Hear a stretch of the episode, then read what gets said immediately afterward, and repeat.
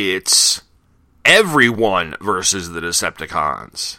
I'm Tom Panarese, and this is Origin Story.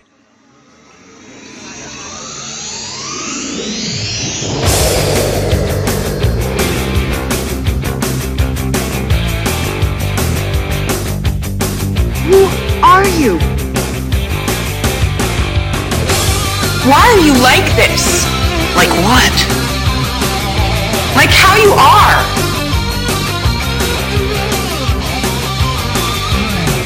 I don't know who you are or where you came from.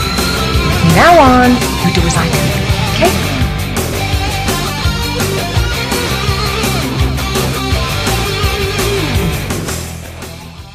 Hello and welcome back to Origin Story, a podcast miniseries brought to you by Pop Culture Affidavit, which is part of the Two True Freaks Internet Radio Network. I'm Tom Panarese, and what I'm doing over the course of these 33 episodes is taking a look at all the books I bought from the fall of 1986 to the fall of 1987, which is the first time I collected comics.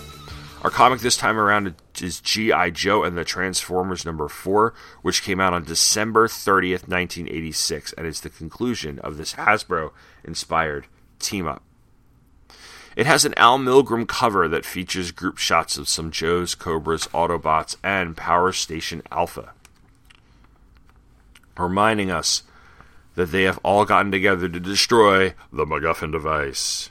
The interior is the same team we've been seeing this whole time. Michael Higgins, writer, Herb Trimpe, penciler, Vince Colletta, inker, Joseph Rosen, letterer, Nelson Yomtov, colors.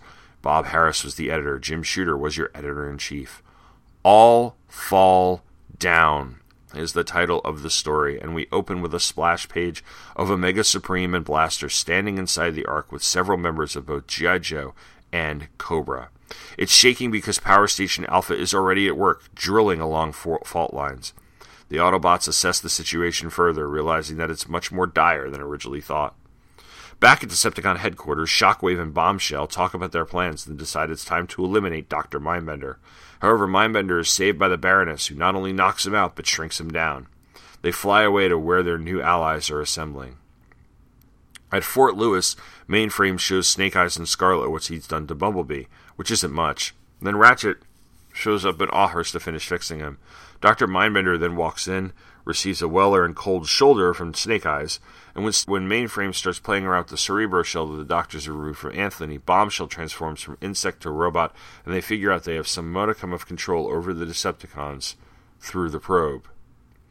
Hawk sulks and walks around Washington and then gets on the horn to discuss plans to take care of the situation with Parabase Alpha. Ratchet fixes Bumblebee, who then vows that his new name is Goldbug. He becomes the main vehicle via which the Baroness and Scarlett implement Phase 1 of the plan, plant some devices and detonators on Power Station Alpha, which Dr. Mindbender can then control and pilot into orbit so it can be destroyed safely. Phase 2 involves an all out attack on the Decepticons by the Joes, Cobras, and Autobots. They fight several Decepticons, including the Constructicons and Devastator.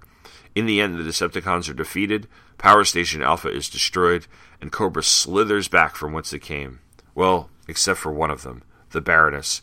She has some business to take care of, which is killing Barbara Larkin. She just happens to do it from far away, right in front of Hawk. The last page shows two scenes. Anthony, now fully recovered, explaining that he saw something really cool, and his mother says not to worry about it and Hawk placing flowers on Barbara's gravestone. So this is all a lot of plot contrivances, contrivances and wicked wango cards, and a, this way to get this resolution. Granted, you want to see all your toys fight it out on the page. Is what we get. We also have this MacGuffin of Power Station Alpha, which is not sentient and is being controlled, so there has to be some sort of secret side mission, kind of like Black Widow taking care of the portal while everyone else holds off Loki and the aliens. In the very least, the two characters that have to carry out the mission are Baroness and Scarlett. They're two of my favorite characters overall.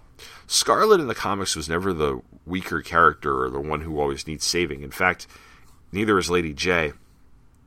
That's one of the best things about G.I. Joe. Baroness isn't isn't a slack either. And I like the clearly antagonistic that relationship that the two of them have in the scenes they're in together. Bumblebee becoming Goldbug was a little forced even back then. Seemed to me to be a play not only to sell the comic but to sell a toy. Hasbro would eventually release a Goldbug toy, so I guess having him be rebuilt into Goldbug during this issue is a tactic to make the issue seem like it's a collector's item or something. It's not uncommon for a miniseries, of course. There have been a number of miniseries where part of a character's mythology is built up or a new direction is taken. Granted, sometimes that direction lasts for all of six months before the status quo is restored, although Goldbug is at least here to stay in the Transformers issue as I'm covering. And yes, in some way it is cool to see how directly this affected the Transformers continuity. No, this doesn't all line up with what's going on, especially since the timeline's all sorts of screwy across the three books, but at least they tried. They also seem to be trying to give the story some pathos with Barbara's death, and we're probably also showing the consequences of dealing with Cobra. It doesn't particularly work.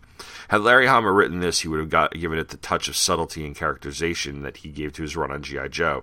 Yes, I know this is a comic book dedicated to having your toys play together, but if that's the case, don't try to add a romantic subplot or a political subplot, even if the crooked politician bureaucrat is a staple of so many 80s movies. It's the same with Anthony's storyline. We're supposed to care about this kid because, I don't know, it's supposed to be a way to show the human side of the whole thing, but it's really just panels wasted on people who that should be spent for guns and robots. It's not to say I don't at least give them credit for trying. I mean, there's something to be said about, as my wife puts it, staying in your lane, though. Guns and robots. Guns and robots. That's what we need in this comic. No romance, no politics, guns and robots.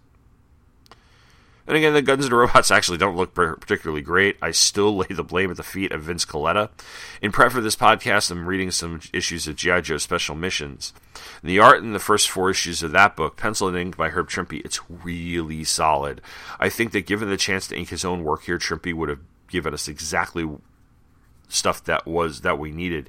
Dynamic, exciting, this is it's flat looking it has very little background plus there's this tendency by the colors to go completely monochromatic when coloring the fights from far away so instead of a plane that has an actual detailed coloring it's all blue and red and looks like one of those cheap erasers you get at a birthday party grab bag instead of the toys you'd find under the christmas tree I honestly can't remember if this was a personal favorite of mine back in the 80s. I know that I certainly read it because the spine of the books got cracked and rolled. They may have just been because at that point those four books were uh, were only the few comics I actually owned. And honestly, once I really got into GI Joe comics, there were more stories I read over and over. Um, in fact, there are other stories in this series that I've read over and over multiple times, and looking forward to going through those. But I'll be right back with a little more. Sawate my name is Stella, and I am the host of Batgirl to Oracle, the Barbara Gordon podcast. Batgirl to Oracle is a podcast dedicated to Barbara Gordon, the first woman to hold the mantle of Batgirl for an extended period of time, roughly 1967 to 1988. The goal of Batgirl to Oracle is to examine the character's history from her first appearance as Batgirl and continuing through her tenure as Oracle. Each episode looks at a vintage issue of Detective Comics or Batman, as well as other books like Justice League and Freedom Fighters, and modern issues of Batgirl and Birds of Prey. I also keep track of news involving Batgirl and other members of the Bat family, and I have a revolving series of segments like Babs in the Tube, which highlights appearances of Babs in TV and film, Shipper Spotlight, which looks at a variety of comic and pop culture couples, gives their history, and determines whether they are hot or not. Reading with Stella, which could be described as an audio drama, or just me reading a book that relates to Babs or doesn't, and of course, the mainstay literature recommendation. I have been blessed to interview writers Scott Beatty and Chuck Dixon on their Batgirl Year One work, Brian Q. Miller on his Batgirl run, Duane Swierczynski and Christy Marx on their separate Birds of Prey work, and the creators and actors of the Batgirl Spoiled, the web series. I hope to interview more creators and actors in the future. My goal, most importantly, is to make a fun, entertaining, and thoughtful show that people enjoy and from which they learn. Find the show online at thebatmanuniverse.net and iTunes, and follow the show on Facebook and Twitter at Batgirl to Oracle. Thank you, and fly on, Babs lovers. So, this series is all about discovery of various aspects of comics. But as I've been doing this retrospective, I've been seeing how a lot of this has to do with the disarray of discovery of popular culture as a whole, especially other media and genres, ones that go beyond the cartoons and occasional live or movie, uh, movie or live action TV show I was watching.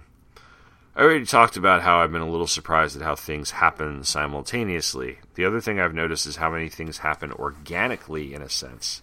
Yes, there were things that premiered in the fall of a particular year that were designed to get me into them, and I can certainly say I took the bait. But then there were those other things that I just stumbled upon, that I was into. I can't remember how I got into them. Even I can't explain how trends among kids worked 30 years ago. Heck, I can't understand them now. Which has brought up another thing in my mind. I have a son who is roughly the same age as I was during the time I was covering this. Although I can't remember if my parents' generation had the same tendency to expose their kids to stuff from their childhood as much as mine does. I don't know, maybe they did. I just can't remember if my parents had the same sort of mental checklist that we have. You know, Star Wars, E.T., Raiders, Superman. I know that boomer nostalgia was certainly a thing. I don't know if my parents were having conversations about when are they going to first see X, Y, and Z that we have. Mean, maybe they didn't. VCR's home video was all new, not in the way it's been entrenched in our culture over the past 30 years. Plus, Brett seems to pick things up at random as much as we show him stuff. Sometimes it works, like I say, he might like the Justice League cartoon or Spider Man and we watch it and something he wants to see all the way through. Then there's stuff that just kind of he latches onto. And even then, it all comes and goes in waves, just like it did when I was a kid. I also, and I'm being completely honest here, there are times where I wonder if I'm being too nostalgic. Yeah, I know I have two podcasts that rely heavily on pop culture from the past One's about a specific series of comics, so that's going to be the case. But the other, and this is me, this one, this is about whatever I want it to be. And I've noticed that a lot of what I cover tends to be stuff from a long time ago. I don't talk a lot of a lot of current stuff. Um, I'm really behind on current stuff. I fully admit that I don't have the time to stay on top of current stuff.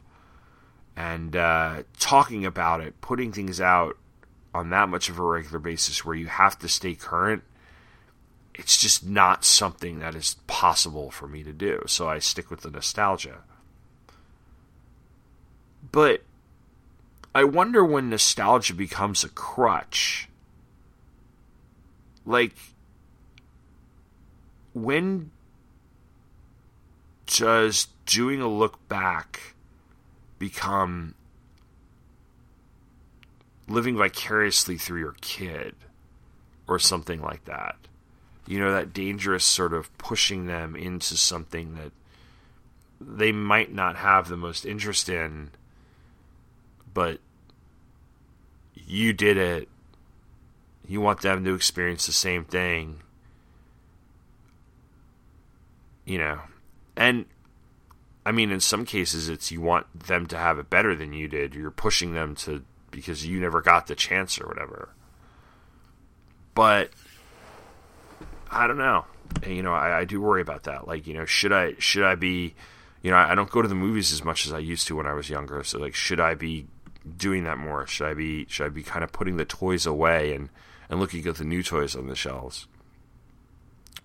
Doing the sort of cleaning that I was talking about previously.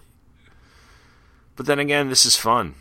Um, I, I enjoy I enjoy taking this nostalgic looks at things. It's a little escape I get to do for this episode's a little short 15 20 minutes at a time for these comics um so i'm going to keep going and, and and actually since i'm done with gi joe and the transformers i get to move into the transformers the, the actual transformers title with the next episode i'm going to be looking at transformers number 27 until then, you can leave a comment on the Facebook page, on the blog where the show notes will be. You can email me at popcultureaffidavit at gmail.com.